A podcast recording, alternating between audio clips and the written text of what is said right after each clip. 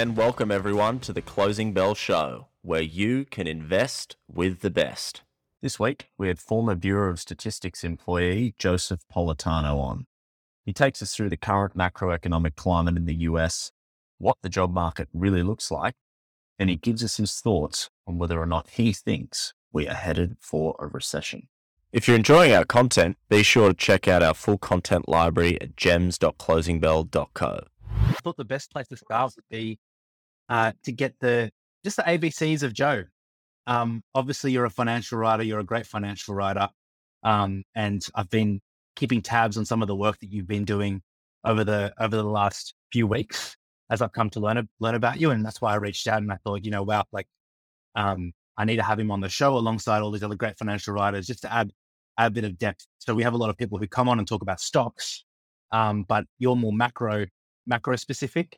Um, and that's something we haven't had on yet. So someone who can talk broadly about the market um, and and give us their their insight. So maybe we'll start with that. We'll start with the A B Cs of Joe, and then we can jump into some more questions I have about some of the more recent articles you've written. Yeah, so I'm uh, Joseph Politano. I uh, was an employee at the Bureau of Labor Statistics here in D C. Before that, I was at uh, the Peace Corps abroad in Uganda, and I studied econ at the George Washington University. And I've been writing uh, Apricitas, um, which is my newsletter, my Substack, about mostly uh, deep dives on macro indicators within the U S, um, and a lot of data releases here and abroad, and trying to make sense of the data in an increasingly complex global economy. Um, and so I've been writing now for about a year, and it's become my full-time job very recently. So I'm, I'm very excited about that. Uh, and I'm very thankful to be on the show today. And I'm very thankful for people who've been reading for a year or even just for uh, a couple months. That's your first exposure. Yeah. And is this, is, are you a investor as well? Or are you mostly, is your, is your primary kind of job here to provide commentary on the markets? I, I do my job as to sort of interpret this data uh, in the best way I can, and then leave how you react to that to you. So if people are reading this data and they say, um, hey, this is how I'm going to change my investment thesis because I think, you know, maybe this is the reason the U S economy is better than I thought or worse than I thought, or these sectors are going to be harder hit than I thought, and I'm going to evaluate that. But I, uh, at policy, I'm, I believe uh, that my comparative advantage is not in investing specifically. It's in interpreting this data, and then other people can take that and do with it as they may. Yeah. Now, if, if you were to think of the top two, the top two people that re- you really admire in your space, let's call it investing or um, in the macroeconomic environment, economists perhaps. Um, so if you think of two, who's the second person that comes to mind?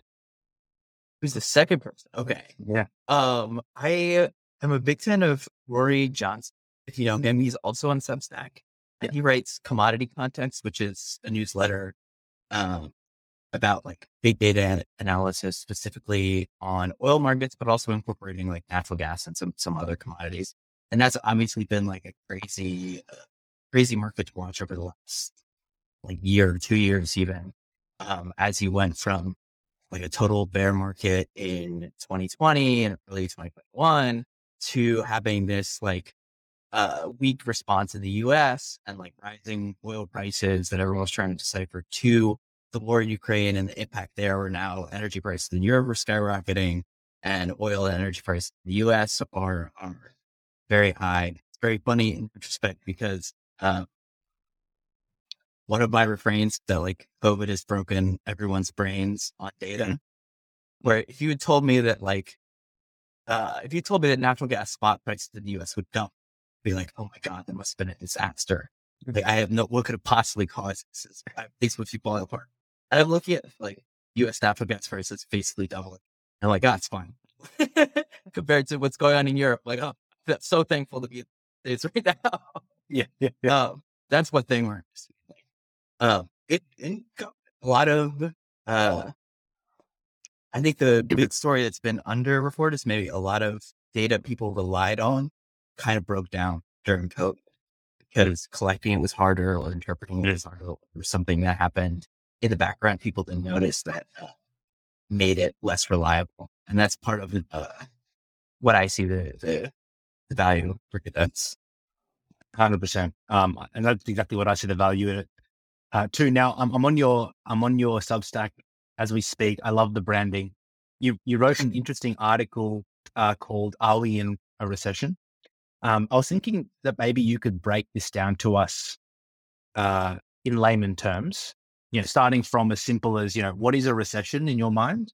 Um, but then also, could you teach us a little bit about tracking recession risk? So you talk about recession risk and you talk about how to measure recession severity uh, as it happens. So maybe you can take us through the whole life cycle because some of the listeners may not be completely aware, like how you define what a recession is. I know we we talk about recession in terms of two negative quarters of um, Of, of G D P growth, um, but maybe there's other factors that we don't know about. Yeah, so it's it's funny because I think there's a, a, a general consensus of uh, layman psychological interpretation of recession, which is that if, if the economy is visibly worsening, mm-hmm. um, and there's like a Poindexter-y economy economist definition, which is, you know, are these metrics of real output, Uh, real manufacturing output, real employment, real G D P declining. Uh, and very clearly in that, that first bar, is the economy bad? Do people feel bad in the economy is met basically ever because of how uh, rapid inflation has been, because of real wage declines, because of increases in the prices of like food and energy and other necessities. People are understandably in a lot worse financial situation. The Poindexter-y economist Uh, definition of a recession is still kind of up for debate. Mm. So the two quarters of negative G D P thing is important. And a lot of countries outside the U S have a hard definition there, but in the U S it's not really a hard definition. So like the two thousand one recession actually never had two consecutive quarters of negative G D P growth. Mm. Uh, and in, in a situation like in the nineteen seventies where you have big population growth, you could have like lowering living standards, but still positive uh, G D P growth for over several years. Yeah. And on top of that, we got data today as of recording about gross domestic income, which is supposed to be exactly equal to gross domestic product. Basically like two ways of measuring the economy from different angles, but it should be the same picture. And as of right now, they're very different pictures. So if you're looking mm. at gross domestic income, it's saying that there's a lot of inflation, um, that growth is still low, but it's positive, mm. and that uh, it's a slowdown more than it is a recession. If you're looking at mm. G D P data, basically saying inflation is lower, it's going to be lower than you expect, but still pretty high, mm. that real output has been declining fairly significantly, um, and that like we're either near a recession or there's very high risks one in the immediate future. Mm. Um, and so on that respect, it really depends, like what sources are you going to believe? And they're supposed to be equivalent. And I think uh, the evidence is that gross domestic income tends to be better as like a live indicator, but even that's not like good. Gross domestic income's in like a, a, a bad place. If you're looking at it saying, well, this means the U S economy is doing well. On the flip side, it means inflation in the U S is, is probably going to be um, worse and, and hold on for a bit longer than if you were looking at G D P. Yeah. Uh, and, but the and the big metric, yeah, the big metric, if you think about it, if you're like, what is a recession at the very most simplistic level, mm. recession is when people lose jobs, you know? Mm. And on that front, we have maybe seen some stagnation in employment level, like four or five months of like slower employment growth, especially if you look at uh, surveys that track unemployment and not surveys that track the number of workers, but definitely not a recession yet based on employment. And the problem with that is that usually once employment, once people are losing their jobs, you're already, it's already, you know, if you're trying to look for one ahead of time, you're looking at the employment rates, you're going to miss the boat. Mm. Mm. And in terms of recession risk and and measuring recession severity, um, well, can you first define what it means to track recession risk? Because that's something you wrote about. Um, and we'll start there, and then we'll talk about measuring, I guess, re- recession severity on the back end of that. Yeah, um, I, I think I made a, a joke there. Is that the, the economists are famously really bad at predicting recession, yeah. And some of that is for understandable reasons. Because if you like knew a recession was coming, you'd stop it, and then, and then it wouldn't happen, and then your prediction's wrong. So what are we doing here? But uh, there, there are some indicators you can look at that provide pretty good baseline assumptions about like mm. what uh, what do businesses think the risk of a recession is. Mm. Uh, and so the indicators I really like to look at is uh, high yield credit spreads. Mm. So you're basically saying, were these businesses that are very risky or have distressed debt, uh, or maybe the least profitable, the least successful mm. businesses, what's the chance that they default, they don't mm. pay back their debt? Mm. And, you know, and investors in these companies are very attuned to recession risk because at the slightest downturn, these companies are going to get hit the hardest. Mm. Um, those were very like historically low in two thousand twenty-one. Mm. Uh, when the Federal Reserve started raising interest rates, they start going up, which is, you know, kind of the intended goal. If you were listening to Jerome Powell, he was saying like, we, we saw financial conditions getting worse. We were happy about that mm. because they, they view financial conditions that were getting worse. People spend less. Plus inflation, we're going to get that under control. Uh, those, those spreads peaked in June, and they peaked at a level that would be like the worse than a two thousand nineteen slowdown, but not as bad as a twenty sixteen slowdown. twenty sixteen was maybe like a mini recession, like concentrated in manufacturing and some durable goods and some investment stuff, uh, like not a broad slowdown. And, uh, not many people lost their jobs. twenty sixteen, twenty nineteen was like even less of a slowdown than that. So it was somewhere in between. And since that, because oil prices come down a lot uh, in the U S and like the energy picture has gotten a little bit rosier, uh, those those financial conditions have eased. And you view that as a reduction in recession risk. Uh, and I do. I think that recession risk probably peaked in June. But it's contingent. If inflation's still really high, if inflation is still out of control, the Fed's going to have to keep raising rates. You're going to have to see credit spreads keep worsening, recession risks keep increasing uh, for them to try to get under control. Um, and so, like I said before, we were talking about the, the G D P and G D I numbers. Both of those are definitely in slowdown territory. Um, one statistic I like is uh, it's very complicated. It's a very nerdy one. Real final sales to private domestic purchasers. And that's like a very nerdy way of saying what's the total of what people are uh, consuming in the economy and what businesses are investing. And that number very, very rarely is not positive. So almost always people are consuming more and businesses are investing. That number hit zero last quarter. Um, and it very rarely hits zero outside of recession. And again, the caveat is that G D P numbers look weaker than the G D I numbers, but that still, to me, is a very scary indicator. Yeah. Well, when was the last time that that number hit zero? Out of curiosity, I, I think it was two thousand and seven, two thousand eight. I can look this up right now. Yeah, go for it. Uh, it and was just, and yeah, you go for it.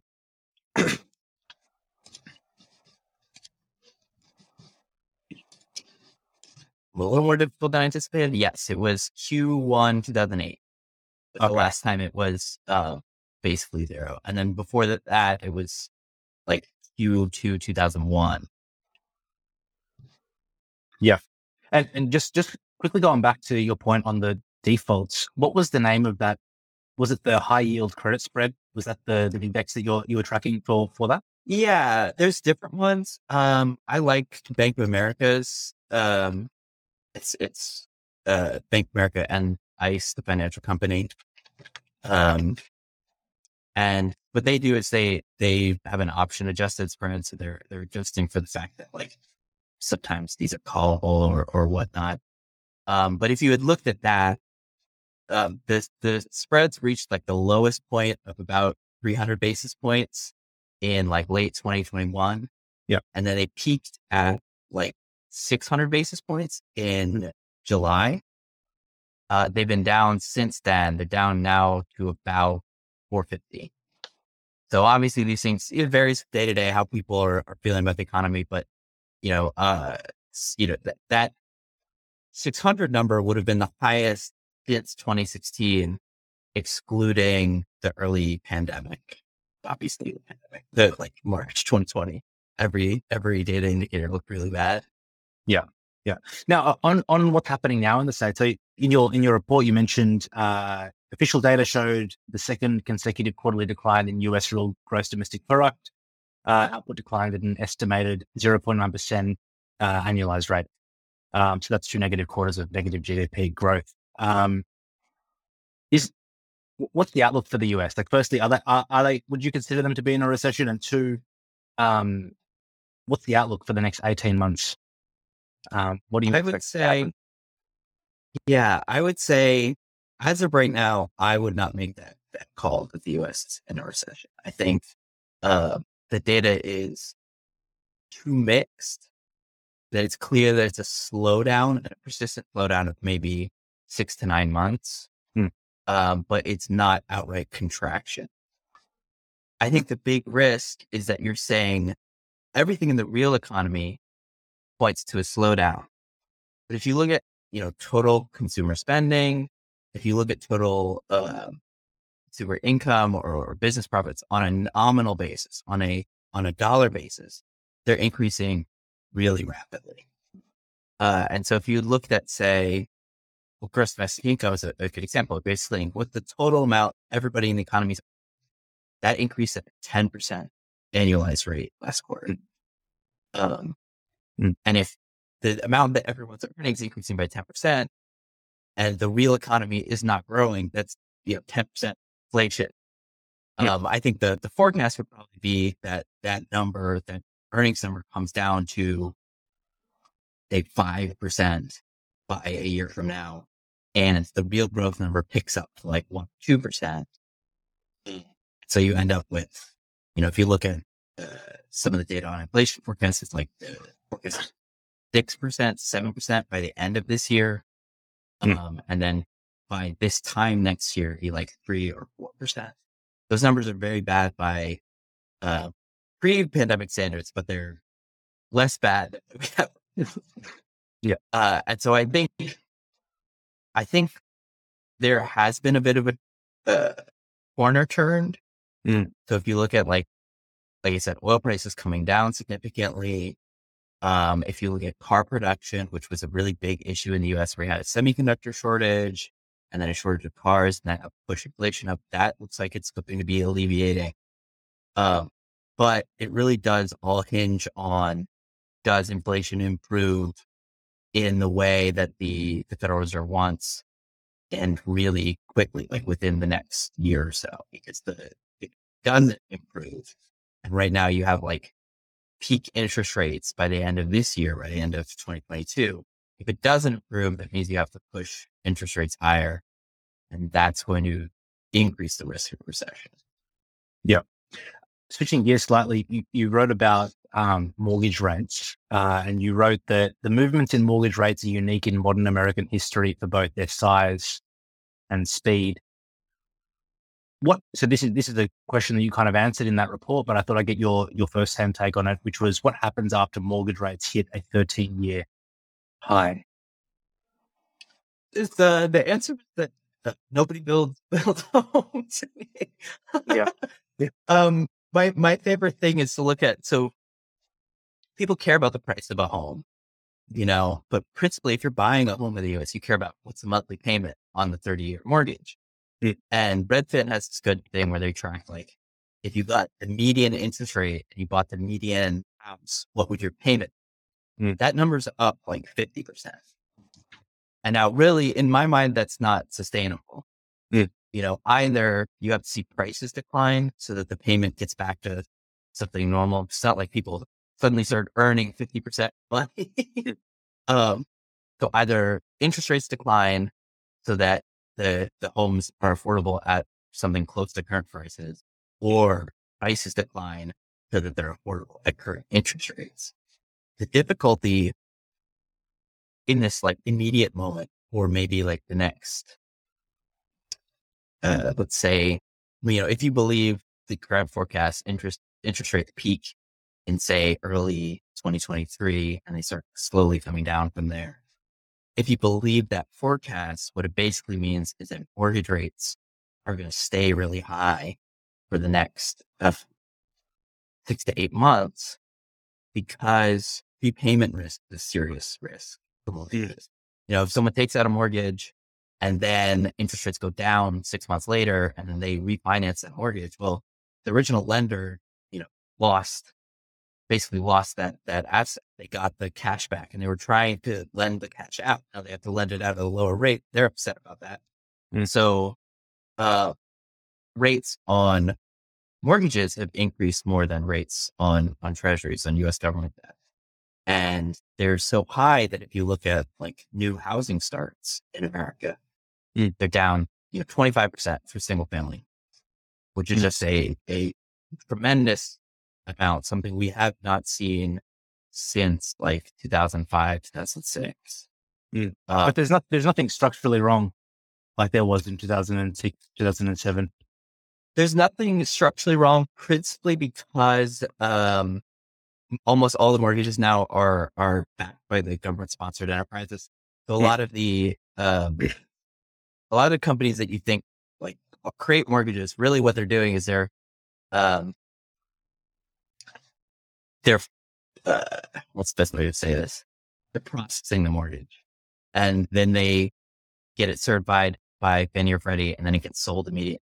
So they don't actually have any exposure to, uh, the mortgage as an asset. The only exposure they have is fees that they generate off of originating these mortgages. Um, and because nowadays, like the adjustable rate mortgages, which really screwed people over in two thousand eight, uh, two thousand seven, two thousand eight, are basically all gone. Um, and because a lot of people have more equity in their house than they did in, in two thousand eight, I think the risks there, the risks of the housing market, principally about uh, risks to home builders more than they are home lenders. That makes sense. Yeah. Uh, yeah. Do, do you have any, and I'll jump into another part of what you wrote about, which is really just about um, the jobs report. But I'm, I'm curious to get your thoughts on, if you have any, on, I, I was reading some articles about um, used car, there being a used car problem in, in the States, and people sort of leveraging themselves up on buying all of these, you know, I don't know Carvana very well, but all of these kind of um, leases, the car leases. Do you have any info on that? Have you done any research on that and how that's impacting people's ability to pay pay debts in, in the context of their car leases or otherwise? Yeah, if you look at um, if you look at delinquency rates on on auto loan, they're like increasing, uh, but they're still way below where they were in in twenty twenty. Which I think is consistent with the idea, you know, if you had, if you had bought a car in two thousand nineteen, bought a used car in two thousand nineteen, it has probably increased in value by something like thirty or forty percent. Mm. So even if you were per se underwater the loan, it can be, you know, pretty easy to, to basically borrow against that again. Mm. Um, and nobody bought a car. Nobody bought any used cars in two thousand twenty-one because there was, you know, massive shortage of new cars, which trickled down into nobody selling their used cars. Um, so I don't worry about that from a, from a like systemic liquidity perspective, also because auto loans are a much smaller share. Yeah. And people generally, they don't, people don't buy, buy cars with the expectation that they'll increase in value. So there's a lot less like levered trading of cars going on. Um, but I do think there's a, there's a worry because of how essential cars are to um, infrastructure and life in America, that them being so expensive is like a real economic drag. Um, the good news on that front is in, in twenty twenty-one, you know, car production was sitting at maybe seventy-five to eighty percent of normal levels. Um, and now it's back to like one hundred percent. In practice, that means there's still like four million or so missing cars, because these are cars that should have been assembled in twenty twenty-one or twenty twenty. They never were. So there's still a shortage, but it's a shortage that's getting better. So if you look at like the uh, Blue Book or Black Book uh, car valuations over the last like month or two months, they've been decreasing pretty substantially, decreasing by like four or five percent. And five percent a month is like crazy movements. Compared again, this is one of those things where everyone remembers a few years ago when it was like twenty percent, but five percent a month compared to the before the pandemic, it's a crazy movement, and that should hopefully help with uh, inflation in the U S. That should hopefully help with like real output too. Um, I was doing the math on this. If you've got cars, if you've got used cars back to normal prices, that would shave like one and a half percent off inflation. If you got new cars back to normal prices, that would shave like another percent. Um, getting new cars back, obviously a lot harder. The, the car companies, you know, uh, I saw an ad recently where I was just so baffled by this. They were like, "Oh, by the twenty twenty-three, uh, whatever model car it was," and I wasn't paying attention. And then it had like the um, at the end. I've had the, the speaker talking really quickly and being like, the twenty twenty-three cars are out, by the way. We don't have any on the left, but you can reserve a wait list spot for twenty twenty-four. I was like, oh boy, why are you advertising the twenty twenty-three car if you're out? But there, that's just like, this just goes to show how, you know, how, how bad that shortage is. So it would take a lot for new car prices to come down. Um, even if you ran You know, because if you ran the factories at one hundred percent, and that's presuming that you could get every input part, fix every other part of the supply chain, you get all the imports you want from Mexico and China, you run the factories at one hundred percent, it would still take you a year and a half to to catch up. Yeah. Um, yeah. Um, now, I'm going to switch gears slightly. I, I do have a couple of other questions, um, but we'll, we'll jump into the jobs report first, and then kind of the, the lingering questions I'll ask at the end. So um, you published uh, this article on the jobs report. So every month, the, the Bureau, Bureau of Labor Statistics publishes an update on the employment situation in the States, colloquially called the jobs report. You wrote a piece on this called uh, Labor Market Mystery Hour. It's a very nice title. Um, could you explain uh, the current state of employment in the U S and where you think where you think it's heading? Like, is it is it Because we spoke about this at the beginning, and you mentioned that, you know, unemployment isn't so bad. It's slowing down, I think you said. Um, could you add some color to that and where you think that's heading over the next kind of like twelve months, and whether that's a problem for the States? Yeah. So there, there's two, the, the interesting thing in America is you have two separate surveys and you're collecting jobs data. So on the one side, you call businesses and you ask them, how many employees do you have? And the other side, you call people and you ask them, do you have a job? Um, and those measures line up fairly well. You know, obviously, you're calling right businesses and, and the right amount of people, and you're doing this all in a very careful way, which the, the Bureau of Labor Statistics does. Those numbers should approximately equal. Over the last four months, if you look at the uh, business survey, you would basically say this is like roaring, hundreds of thousands of jobs added a month. Millions of jobs added quarter. This is such strong growth that would almost be inconceivable before the pandemic. Mm. If you look at the, the household survey, you basically say this was pretty strong growth for uh, a year and a half. And then in uh, March, basically all stopped. Mm. So in four months, there's been like zero growth. Um, and that to me is worrying, because if you look at like the percent If you look at the percent of working age adults have a job, that's like a good leading recession indicator. It tends to stall uh, right before a recession, and it stalls for a long period of time. So if you look at two thousand one, it stalled for uh, I want to say nine months before the recession. I believe in two thousand seven, so basically the full year. So I, I get worried that it's stalled for now, like four months. Dude. Um, but on the flip side, like the payroll survey is so strong. Mm-hmm. Uh, business survey is so strong that you almost can't discount it. So I went through and I was saying, is it possibly people working two jobs, which it definitely is somewhat? Is there people leaving self-employment? So in the U S, if you were like working for Uber, you were self-employed, and then you work, now you work for an actual business, you know, you did get a job legally, you had a kind of, you were self-employed and you got a nine to five job, um, but that's counted as an additional job. It's a little bit of that.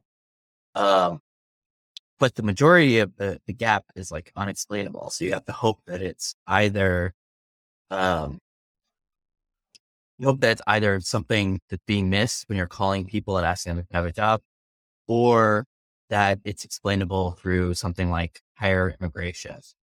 Um, it would boost the job numbers, would be good. That's good for America because it means, you know, people are, are traveling again. They're coming back to the U S. We had a shortage of a lot of summer workers because people weren't allowed to come in due to COVID. So that would be good, but it would still be worrying that the number of people with the job uh, has kind of stayed. And so I was uh, tentatively trying to suss out what was going on there. Then this week, we got another update from the Bureau of Labor Statistics where they basically said um, they do revisions occasionally. So they, they first, they do the survey of this and then they check back in later with more comprehensive data, update things. And they came out with an update and they said, actually, there was like five hundred thousand more workers than we thought in March. And I was like, so it's, so the gap is even bigger than and so, so it really depends. It's just like, uh, like my thesis that a lot of things going on in the U S are very mixed. Mm. Um, it's really hard in real time to know what's going on. Um, but I, right now, I think it's clear for both surveys that like the job market is still fairly strong. Um, the difference is a, is a job market that's like stagnant versus one that's growing. Uh, and then the G D P data is one that's like slowly growing versus one that's contracting. Mm.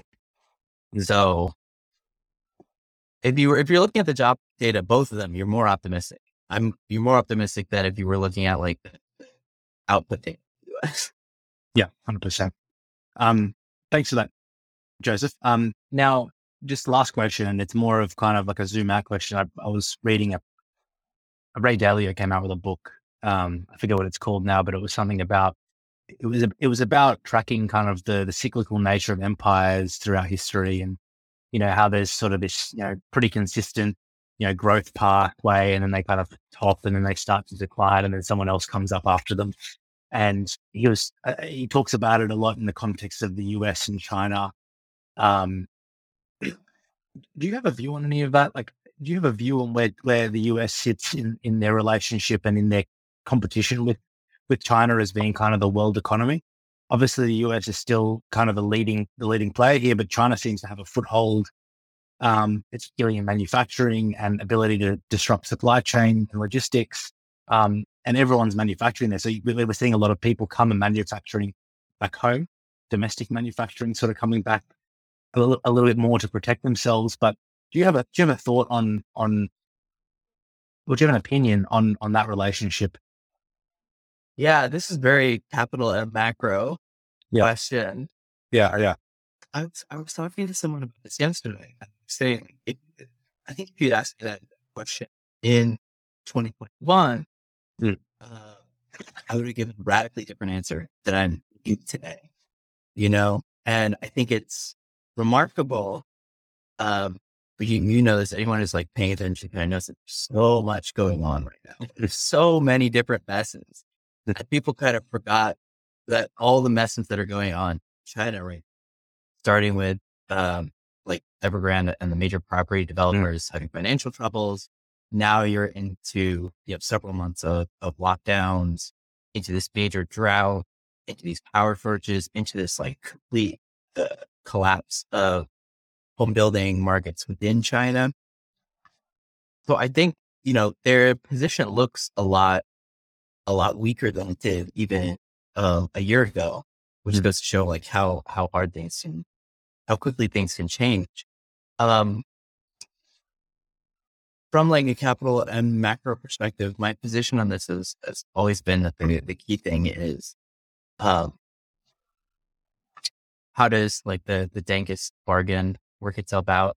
The idea that, okay, we've promised very high, um, G D P growth, very high growth in living standards in exchange for, um, total control over political and, and social life.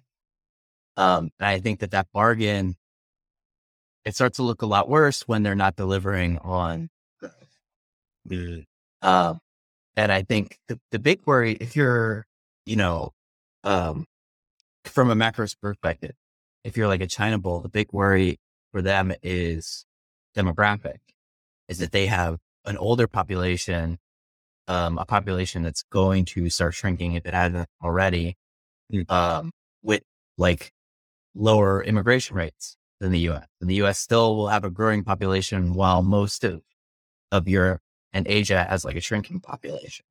But that to me, I, I'm not someone who believes, uh, demographics is everything, but that to me is like a very important thing uh, that I think gets overlooked in that discussion. one hundred percent. Joseph, thanks so much for coming on, man.